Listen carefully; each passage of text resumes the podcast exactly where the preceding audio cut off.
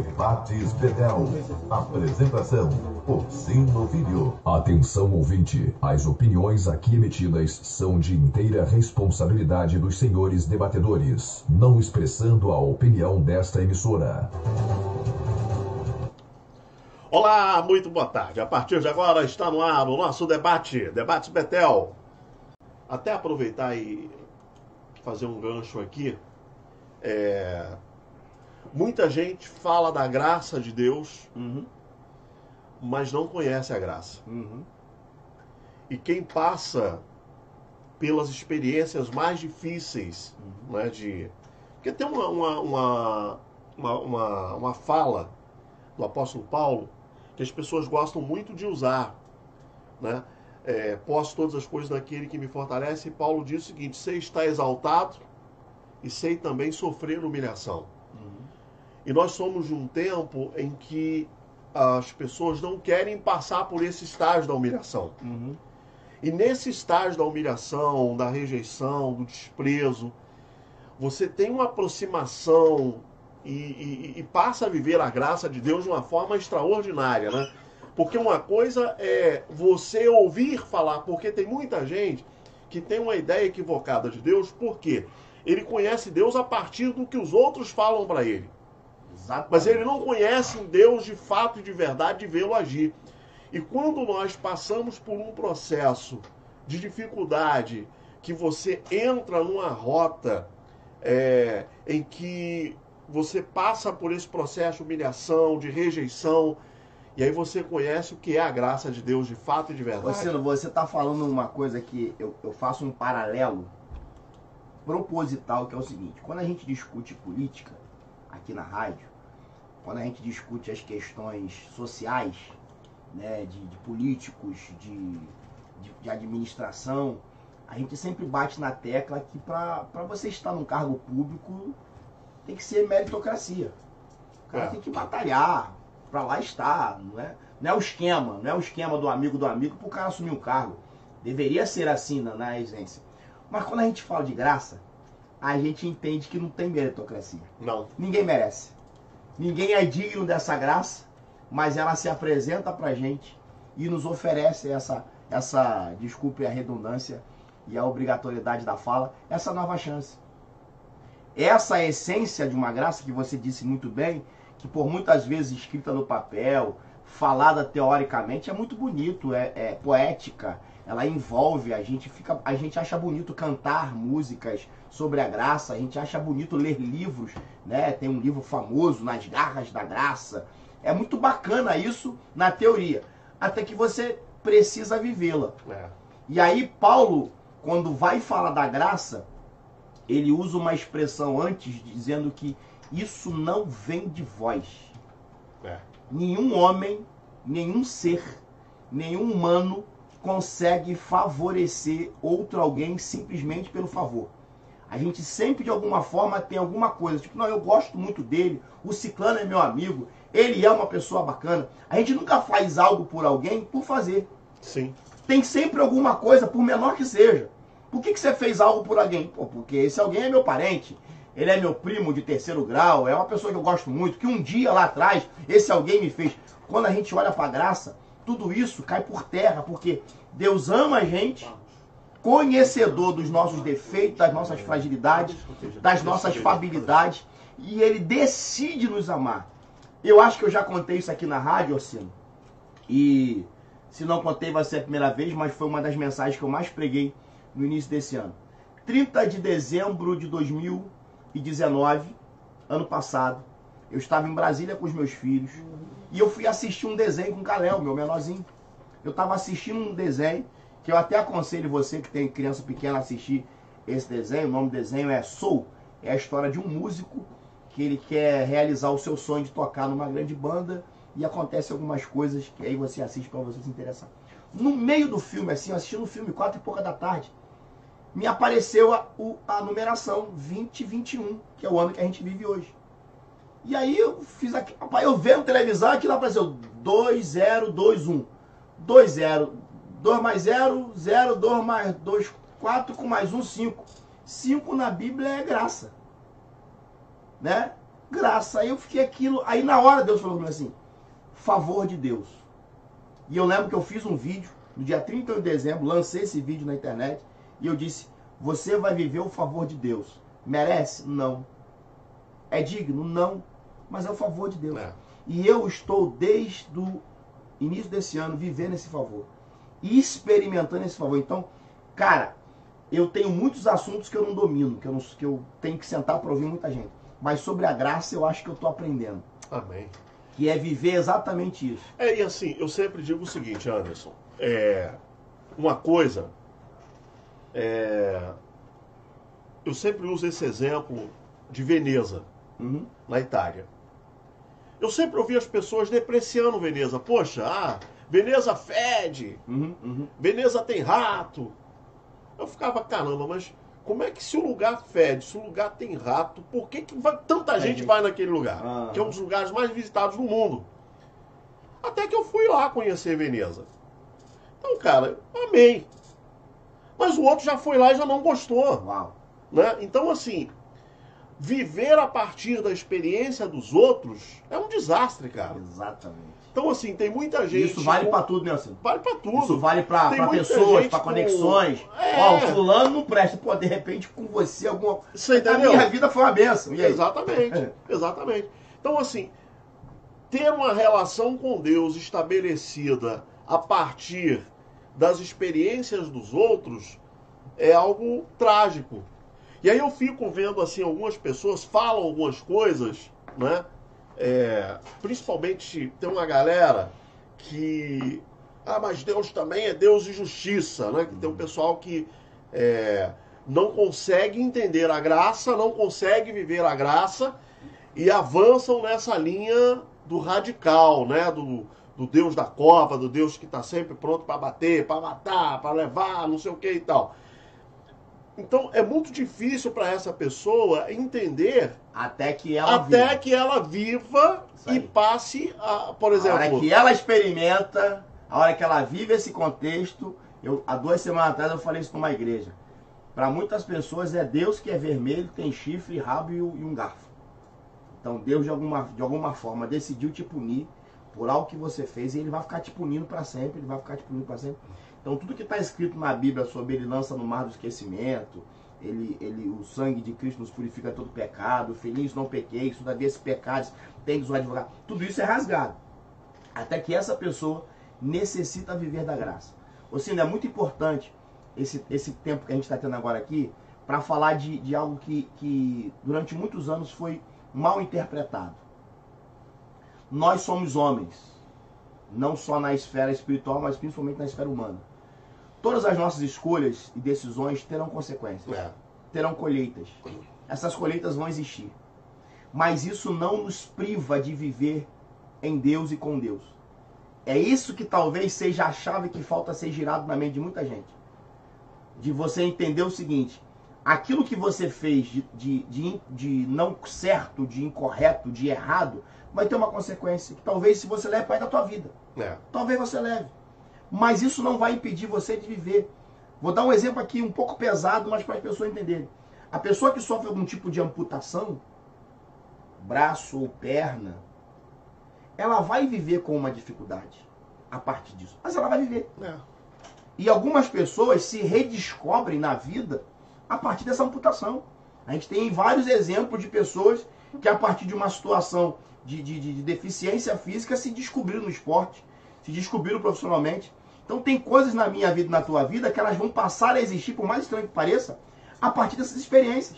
É verdade. Você passa a perceber a vida, você passa a entender a vida, você consegue entender o outro, que também é uma das coisas que pouquíssimos crentes entendem, que é se colocar no lugar do outro, que é ver o seguinte, cara, se fosse eu que estivesse vivendo aquilo ali. Verdade. A gente acha que a gente nunca vai passar por aquilo. A gente, como minha avó dizia, a gente cospe pro alto de verdade, achando que nunca vai cair na nossa testa. E cai. De várias formas, porque, infelizmente, assim, a nossa turma é uma turma que escolhe um assunto, uma prerrogativa, um tema, e nesse tema bate. Então, pecado é um só. Só tem um tipo de pecado, e vai batendo. E aí as outras coisas que vão acontecer, essa semana eu tive uma experiência muito engraçada. Cara, muito engraçado. um camarada, pessoal que sabe, eu trabalho com uma empresa que faz reforma de fachada, né? E aí eu faço os vídeos, eu faço as edições, eu faço as montagens e tal. E aí uma pessoa me pediu uma ajuda, uma orientação para um empreendimento que essa pessoa estava adquirindo. E aí ela foi, me mandou uma...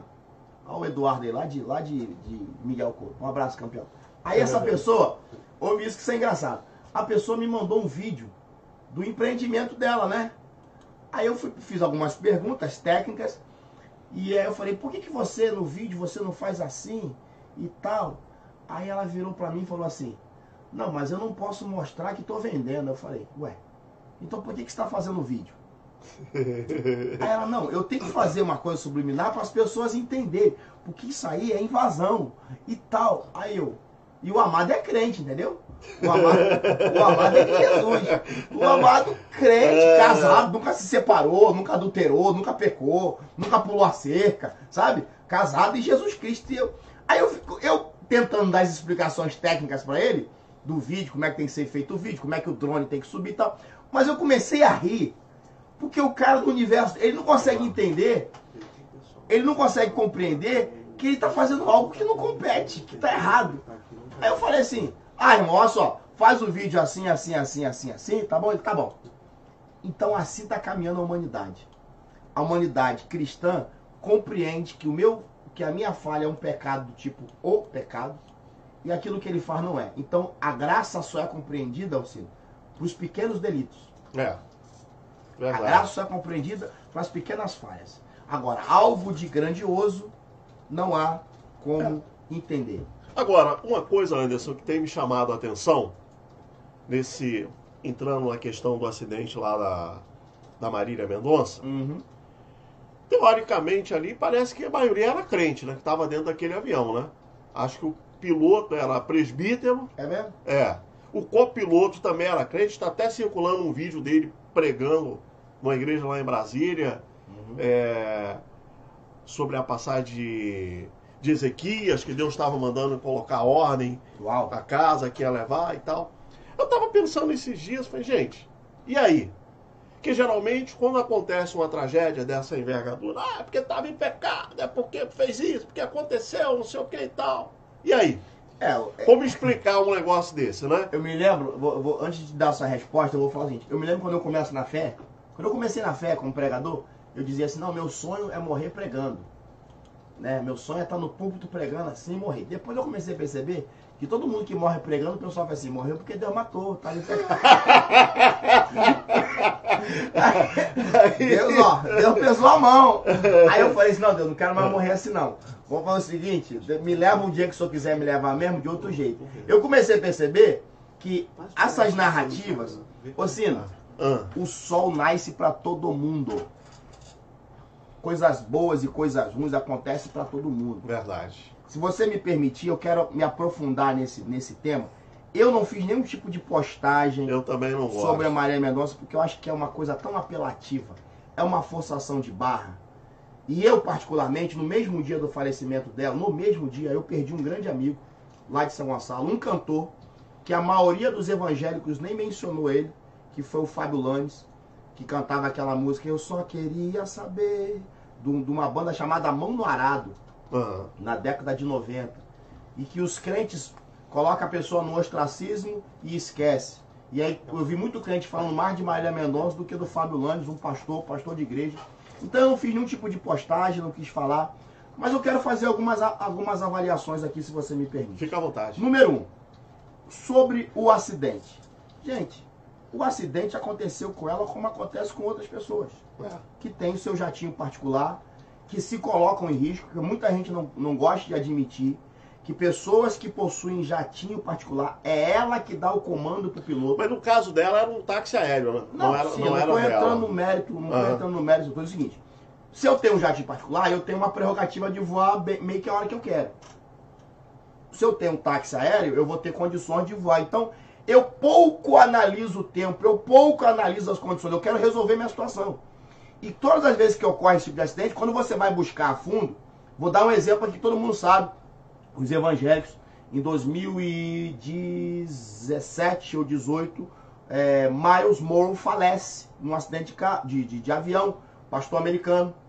E quando você foi pesquisa a história, morre ele, a esposa e a filha. Ele é o proprietário do jatinho, o piloto fala para ele, olha, o tempo não tá legal. Não, mas vamos assim mesmo. Vamos assim mesmo, porque eu tenho um compromisso nas Bahamas. E o avião levantou para cair. Levantou para cair. Então, uma coisa que pouca gente sabe é o seguinte, pessoas que usam, eu já andei de jatinho particular, eu vi, já presenciei essa cena, onde o piloto tenta dizer para a pessoa, não tá legal, mas a pessoa bota a banca. O acidente do Boechat tá pautado nesse mesmo pensamento, de um cara que tinha que fazer a manutenção do helicóptero, ele tinha que fazer a manutenção, mas ele fez uma matemática onde ele ia levar o Boechat num evento, ia deixar o Boechat no evento, ia levar o helicóptero para fazer a manutenção, para depois buscar o Boechat. Aí o Boechat falou, não, vai lá e me pega de volta. Aí depois que você me deixar na rádio, que você faz o que você tem que fazer. Quando você vai buscar a informação, foi isso que aconteceu. Então aqui, eu não estou aqui botando culpa. Então, número um, isso pode acontecer. Não é porque ela é crente, não é porque ela é ímpia, não é porque ela é de Jesus, né? Dois, segunda observação. Pelo amor de Deus, gente. Querer ficar usando agora um monte de vídeo da menina cantando louvor para tentar dizer que ela está no céu, não cabe a mim, nem a você, nem a ninguém dizer que está no céu ou está no inferno. Não pode fazer julgamento, não. Entendeu? Aí fica essas apelações de botar na menina cantando louvor, como se... Aí o outro escreveu lá, outro sem noção, escreveu assim... Marília Mendonça declara que começou cantando a Assembleia de Deus. Tá, e daí? Como se isso tivesse uma relevância, os caras, como se a Assembleia de Deus estivesse necessitando, sabe? Terceiro, Orcino, isso aí eu cheguei a postar. Fica parecendo que só quando morre um famoso que as pessoas resolvem pensar sobre a importância da vida. Né? Então, o que eu mais li foi, a vida é um sopro. A vida é um sopro. Cara, todo dia morre gente.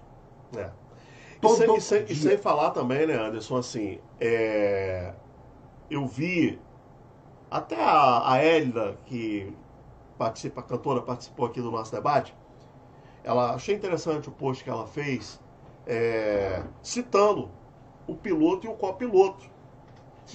Esse era meu outro ponto. Ela botou, gente, aí esse era meu outro ponto onde eu ia falar agora. Que é exatamente isso. Se estão fazendo... Ah, ela era famosa. Cara, mas o cara, todo mundo tem família. Da mesma forma... Inclusive o copiloto estava com a esposa grávida, né? Da mesma forma de quando você, que aí, saindo um pouco do assunto, mas no mesmo prerrogativa, se fala tanto da Marielle Franco e se esquece do motorista. Que estava no mesmo carro. Então fica aquela figura emblemática de ter sofrido uma injustiça, de ter sido assassinada, só que pouco se fala da figura de um trabalhador que ele também estava. Então, você fala da figura da pessoa, lógico, ela tem sua relevância nacional, porque canta, porque... Mas e os indivíduos, os trabalhadores? Você sabe, não sei se você sabe disso, que esse piloto, ele não era para estar pilotando. Ele estava, como é que fala? De folga.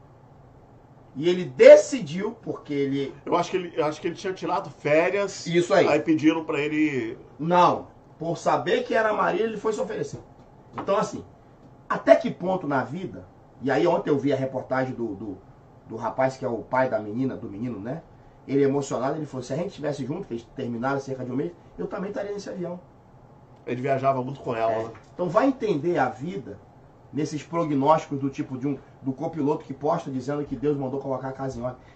A gente não pode tentar colocar numa caixinha, estava em pecado, não era de Deus, Deus pesou a mão.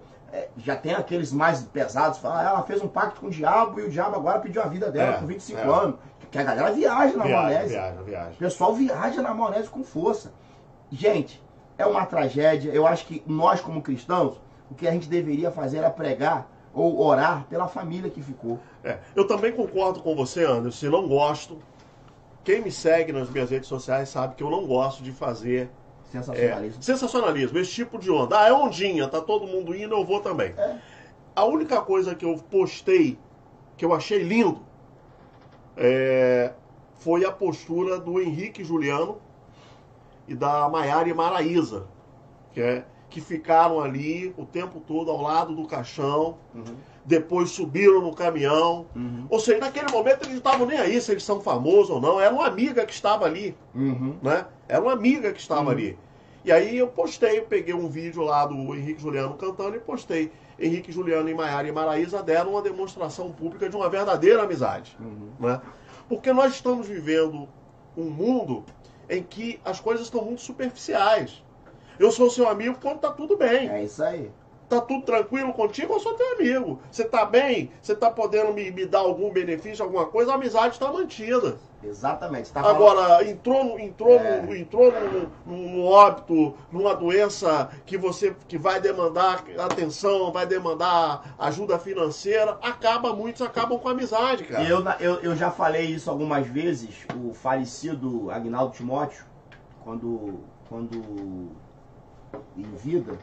Ocorreu um fato aqui no Rio de Janeiro que, não vou me lembrar aqui qual partido, eu acho que é PRB. O presidente do PRB foi preso. E aí, né, foi para aquela coisa toda, vai para Benfica. E o Agnaldo Timóteo foi visitar. Quando o Agnaldo Timóteo chega na frente do presídio, os repórteres vêm em cima dele. Pô, tu vem visitar o cara que tá preso, tal, condenado, não sei o que e tal. E ele tenta se explicar, de repente ele para aquele jeitão dele. Isso deve ter na internet, na época eu bati muito nisso, ele fala assim, deixa eu falar assim... Eu vim visitar um amigo de 30 anos. O que ele tem que resolver com a justiça, ele resolve com a justiça. Mas eu tô aqui visitando um amigo de 30 anos, um pai de família, um homem que eu conheço. Alguém que eu conheço, que é meu amigo. E ele não vai deixar de ser meu amigo porque ele tá preso. Se ele tá errado, ele vai pagar pelo erro dele. Mas ele continuará sendo meu amigo. E é exatamente o que você tá falando. Essa figura de amizades onde há um corporativismo, e você teve na inauguração do Nova Chance, você me ouviu falar isso, eu já tive no meu WhatsApp mais de 700 contatos, e desses 700, mais de 30% eram de pessoas, aspas, que se diziam minhas amigas. Gente que quando eu me recebia nas suas igrejas, nos seus públicos, falava, está conosco nosso amigo, né? Está conosco meu amigo. Essa expressão era um chavão, uma frase de efeito, que na prática nunca funcionou.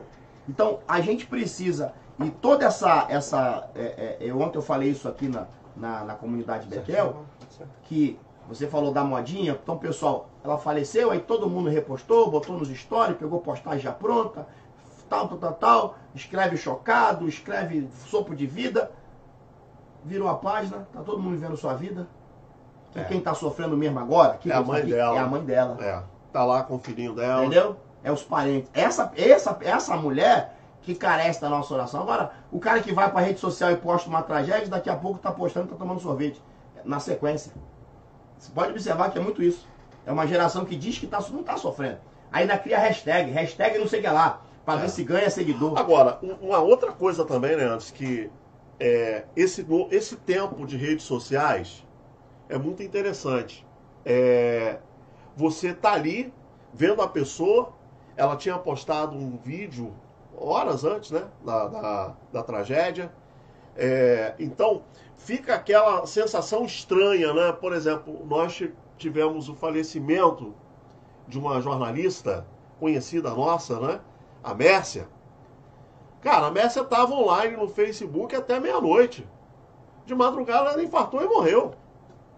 Então, assim, o pastor Nivaldo, saudoso pastor Nivaldo... Pastor Enoque. Esse ano, o Enoque Rafael foi... Eu encontro o Enoque Rafael numa quinta-feira, no aniversário de uma amiga em comum.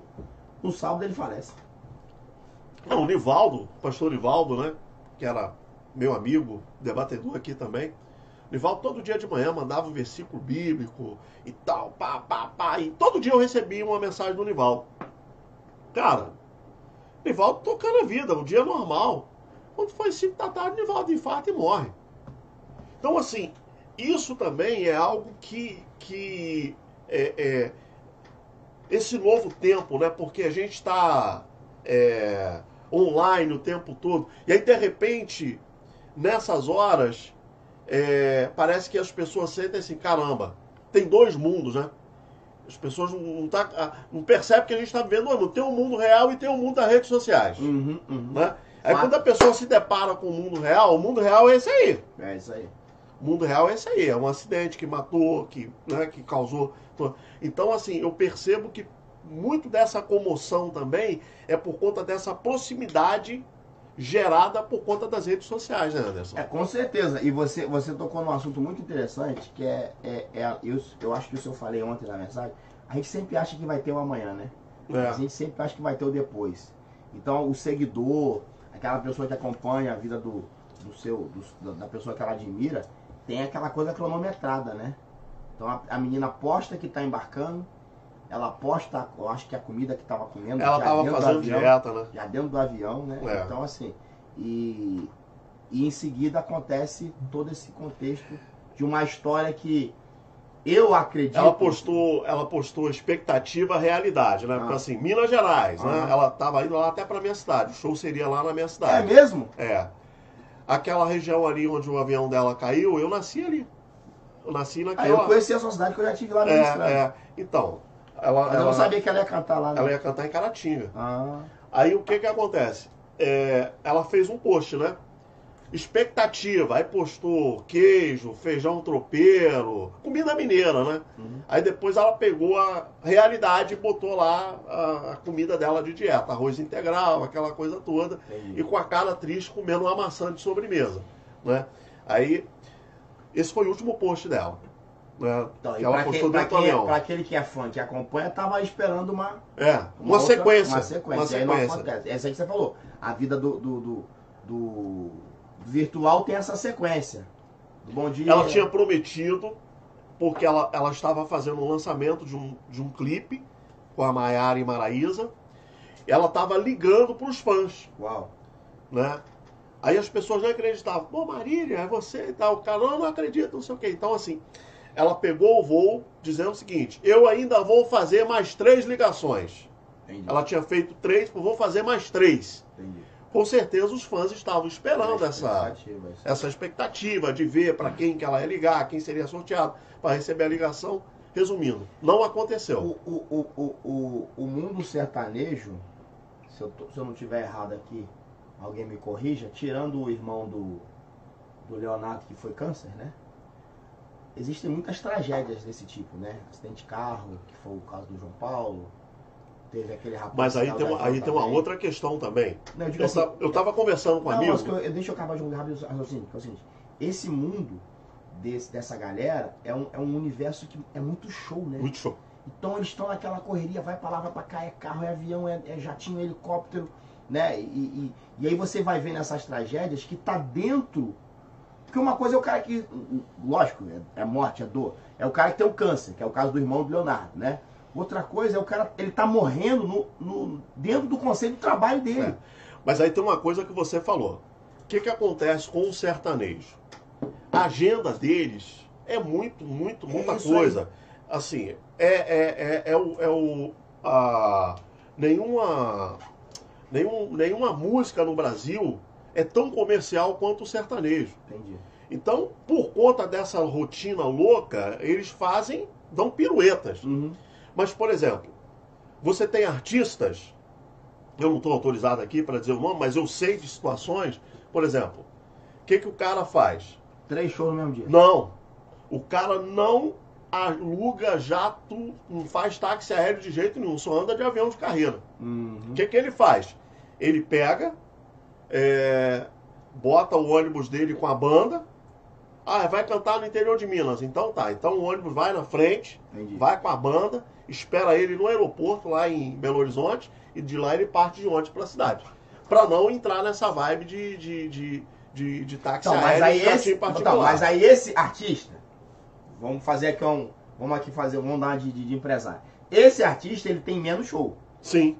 Fatura menos. Fatura menos. É. Aí é um assunto que a gente pode um dia abordar sobre até que ponto isso vira realmente o prazer de cantar, e por isso eu faço mais show, ou a necessidade de crescer financeiramente. É.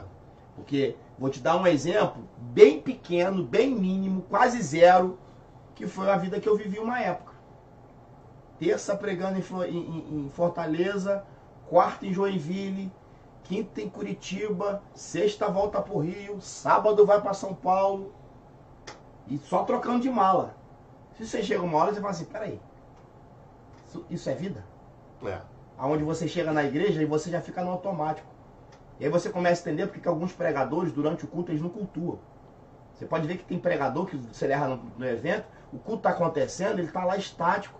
E parece que ele só liga o estático quando ele está em cima do público com o microfone na mão. O louvor está cantando, ele está olhando para o nada, olhando para o celular, porque ele perdeu o hábito de cultuar. Né? Um exemplo bem pequeno. E aí eu, já naquela época, eu já tinha diminuído muita coisa, eu evitava algumas agendas nessa vibe. Até que ponto essa vida frenética do artista, aonde ele precisa fazer 2, 3 shows num dia, numa noite, né? Que o cara... Por isso que eu disse, se a gente parar para fazer uma análise rápida, tem muita tragédia nesse universo do mundo sertanejo. Muita coisa. Por causa disso. Sim. Sai de um show para ir para outro show, que tem que fazer outro show, que tem que fazer outra coisa, dali vai. E aí não olha tempo. É. E aí não para para analisar o carro, ou o... Como é que eu vou falar o nome? O helicóptero que vai usar, o jatinho, porque precisa cumprir uma agenda. Então, é óbvio, é Deus. Mas, gente... Vamos dar uma diminuída um pouco em algumas coisas que a gente acha ser importante que não é. É verdade. É, e aí você pega, por exemplo, né, nomes da música brasileira.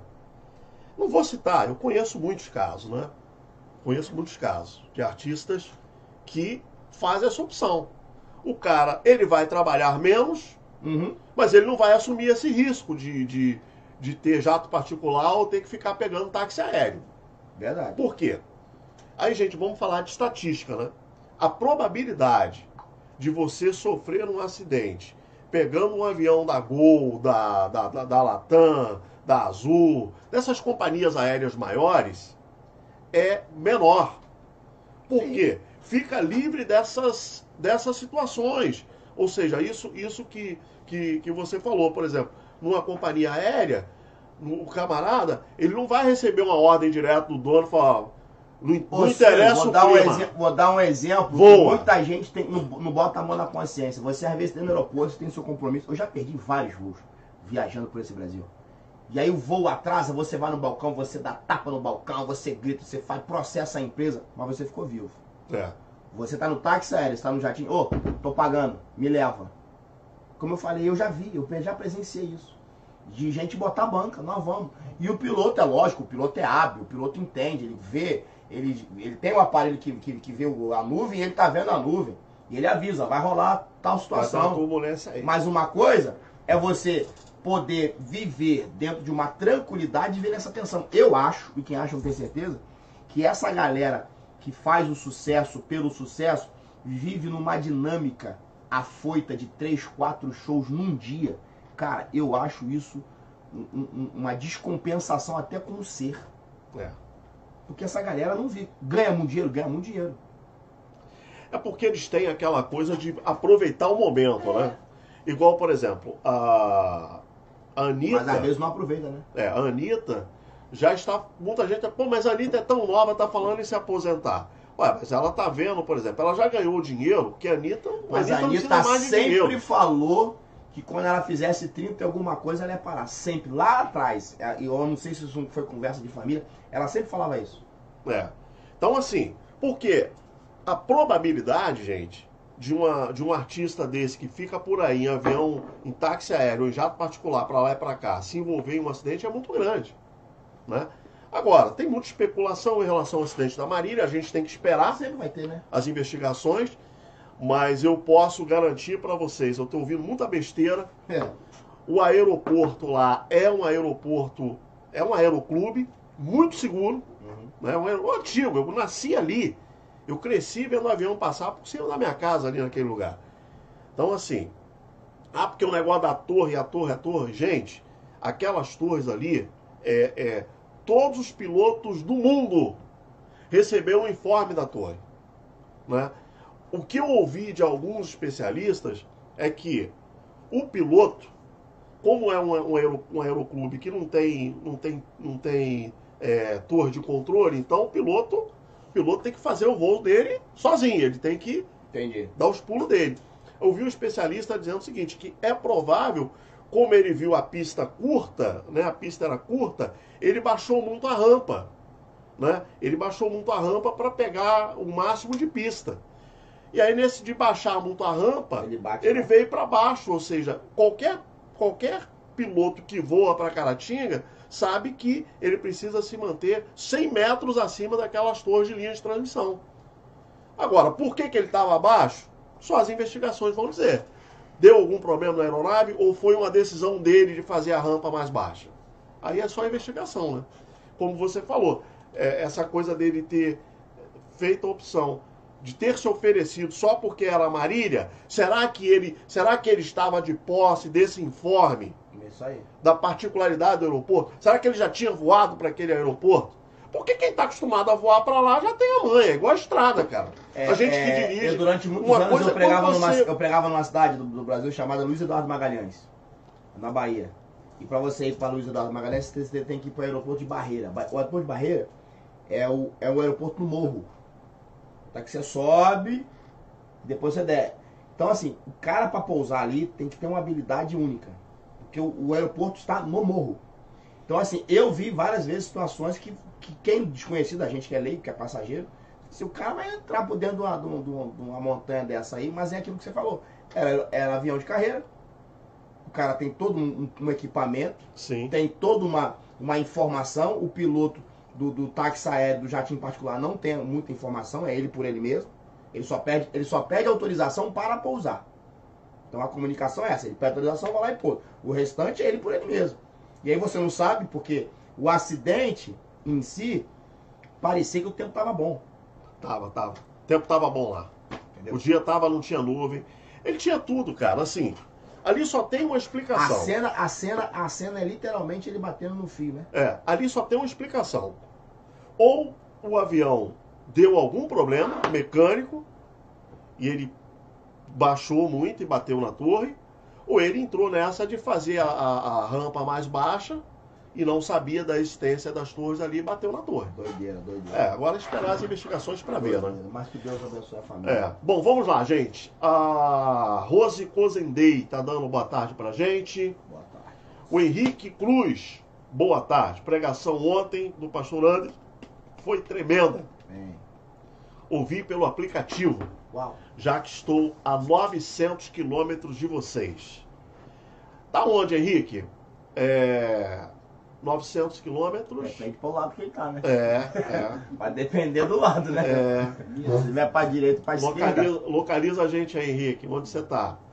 Meu amigo Anderson Bravo, ponto final no nosso debate. Vamos falar mais uma vez do culto, né? Da Nova Chance hoje. Amém. Localização. Rua Odilon Duarte Braga, número 100. Próximo ao Shopping Barro World. Em frente à Igreja Católica de Senhora de Fátima. 19h33. Tem uma estação de BRT lá perto também. Estação Recreio. Estação Recreio de BRT. Pessoal ali que vem na Taquara. A estação fica uns 200 metros, né? Sim. Dá pra andar tranquilo. É tudo iluminado. Vai passar por trás do shopping. Não tem o que errar. Pessoal aqui da Taquara tem um BRT diretão. E o culto, muita gente me pergunta sobre o horário que termina por causa do horário. 9h30, 20 para as 10 está terminando, está vindo até antes. Então você é meu convidado. Pastor Orcino, muito obrigado por estar aqui. Que Deus abençoe e prospere. Deus abençoe o guerreirão aí das câmeras. Eu tô vendo que eu tô até mais bonito nessa câmera agora. Viu? Tô até bonito. Eu preciso sair, porque eu tenho aquele compromisso que eu te falei. Vai lá. Vou lá. Deus abençoe, gente. Grande abraço. Então, minha gente, vamos lá. Ponto final, então, no nosso debate. O debate tem a produção da Deise Oliveira, com apresentação e trabalhos técnicos de Orcino Filho. Agora com assistência aqui do Douglas de Barros. Então, fique aqui, não mude a sintonia. Venha aí o Boa Tarde Betel. Vamos juntos até às 16 horas com a programação aqui da Rádio Betel. Até já.